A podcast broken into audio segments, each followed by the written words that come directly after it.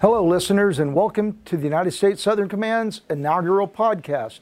My name is Rich Krusan, and today we're speaking with Rear Admiral Larry D. Watkins, Joint Planning Group Lead for Counter-Transnational Criminal Organizations and the Directorate of Operations, United States Southern Command.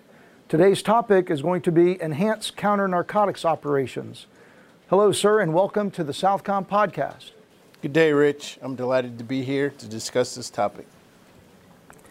Sir, before we jump right into today's topic, can you tell us how long you've been here at Southcom? Describe maybe some of your past experiences and then your responsibilities in your current role here at Southcom.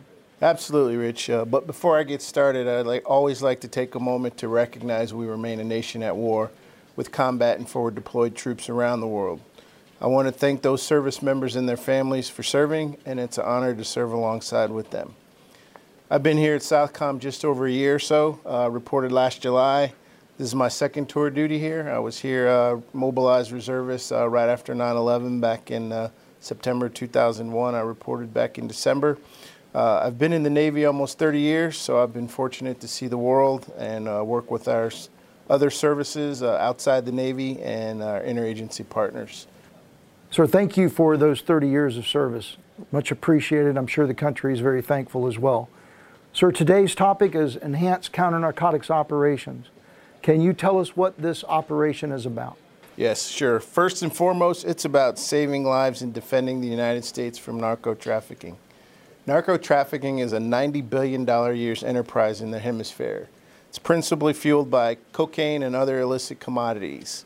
Uh, these transnational criminal organizations take advantage of young democracies, weak institutions, and other nation, as do other nation-state actors without democratic values, to undermine the rule of law and conduct illicit activities. Recognizing these complex challenges in our neighborhood, SecDef Secretary of Defense approved an increase in our military presence, which was announced by the President back on April first. This increase included ships, aircraft, and security forces to reassure our partners, improve U S and partner readiness, as well as interoperability, to counter a range of threats, to include narco-terrorism. With all those added assets, sir, can you say that this operation to date has been successful?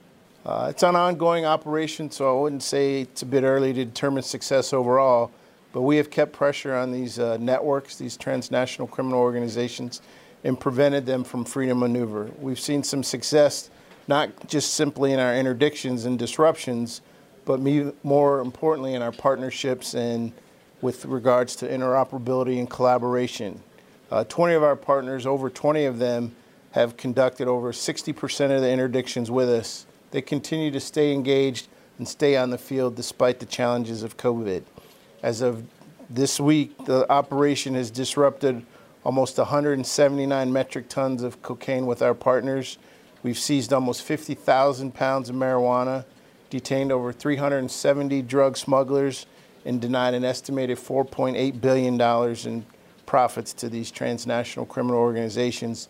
And most importantly, we've saved almost over eighteen hundred U S lives.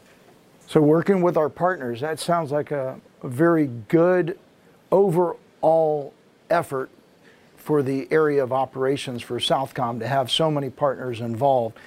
Sir, not just working with the partners, though, has the enhanced military presence changed anything?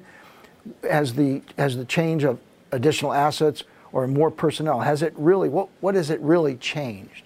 It's really to understand this was an all-domain effort. When we say domains, we talk about the land, the air, the sea, or maritime, as well as working with our interagency partners and our international partners. So I would say, yes, this effort has definitely changed the way we go after the problem set, and I think we've been successful in building bonds across all of our whole of government efforts to get after this threat. Sir, can you describe, you, you, you've mentioned some types of the, the activities, but can you describe more specifically about the activities of the operation, about the use of the ships, about you know, use of any sort of surveillance or the ground operations, any of the training maybe, or the advising that's going on? Uh, when we talk about the operation, like I said, it's in all those domains. And really the, what we look at in the D O D specifically is a detection and monitoring aspect of we uh, support our law enforcement interagency partners who actually have the interdiction and apprehension aspect of the operation. So uh, we support them through the U S Navy with Coast Guard LEDETs or law enforcement detachments on board that do the actual interdictions. And right now we're working to with our partners in the land domain, the interagency partners, as well as our uh, international partners to impact uh, transnational criminal organizations within the what we call the source zone uh, where the cocaine is typically uh, produced. So as we look at the operation too, were there any specified key objectives of the operation, specific outcomes Southcom is trying to achieve, an increase in seizures or possibly slowdown of drug flow? Absolutely. The intent is to do all that, reduce the flow of illicit drugs into our country, degrade these transnational criminal organizations, and continue to strengthen partnerships with our uh, partner nations and interagency partners. Our desired end state is really to maintain our neighborhood of shared values, the opportunity for security, freedom, and prosperity throughout the Western Hemisphere. So that's, that's, that's very informative. I appreciate you taking the time out to come and talk to us in this inaugural podcast. I know, I'm not sure if there's an end date to what we're doing in this operation, but I'd love to have you back, potentially maybe in a couple months, just to see again where the, where the, where the progress is and, and the successes that have come out of this operation, if you're willing to do that? Absolutely, and uh, this operation is ongoing and it's going to be our steady state. Uh, we'll say thanks for having me. In addition, remember, Southcom is making a difference in this hemisphere, and our enhanced counter-narcotics mission directly impacts national security and contributes to the U S as well as regional security and saves lives both in the U S and abroad. Sir, I really want to thank you for spending time with me today on this inaugural podcast. It's been a pleasure speaking with you today. It's been a pleasure to be here, Rich, and once again, thanks again to our forward deployed troops and forces along with their families. Thank you, sir. God bless. God bless.